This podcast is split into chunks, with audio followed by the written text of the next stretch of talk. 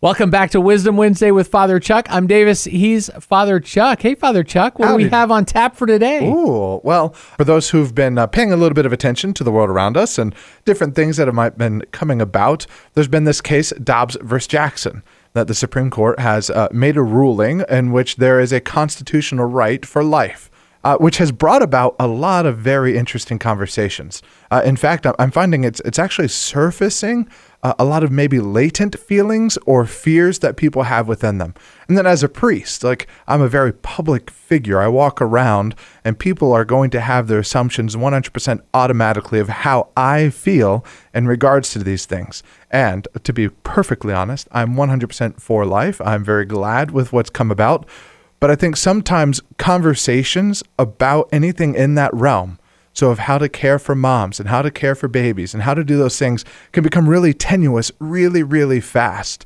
And that one side or the other becomes very argumentative or becomes very protective of their thoughts or feelings. Uh, that tensions like spike drastically high really quickly. So, something I've learned to do in those moments and in those situations is to listen for the good of what the other person is saying. So if I'm in a conversation and anything regarding Roe v. Wade or Dobbs v. Jackson, and the other person is talking about the need to care for moms, to care for babies, to care for those families, to help uh, raise people out of poverty, anytime the conversation turns that way, I 100% agree with them.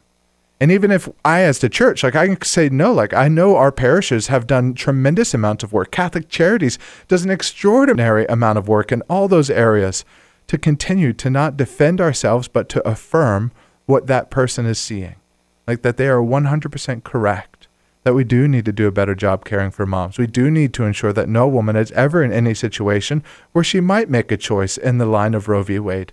That we make decisions to help people to care for them and to raise them up so that it is always a joyous moment when they recognize themselves as carrying new life.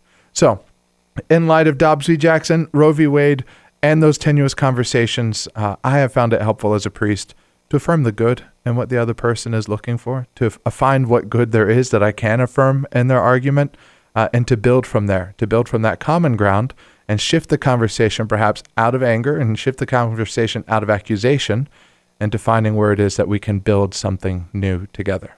So, our challenge for this week is to practice listening and a little less defending. I like it. Praise God.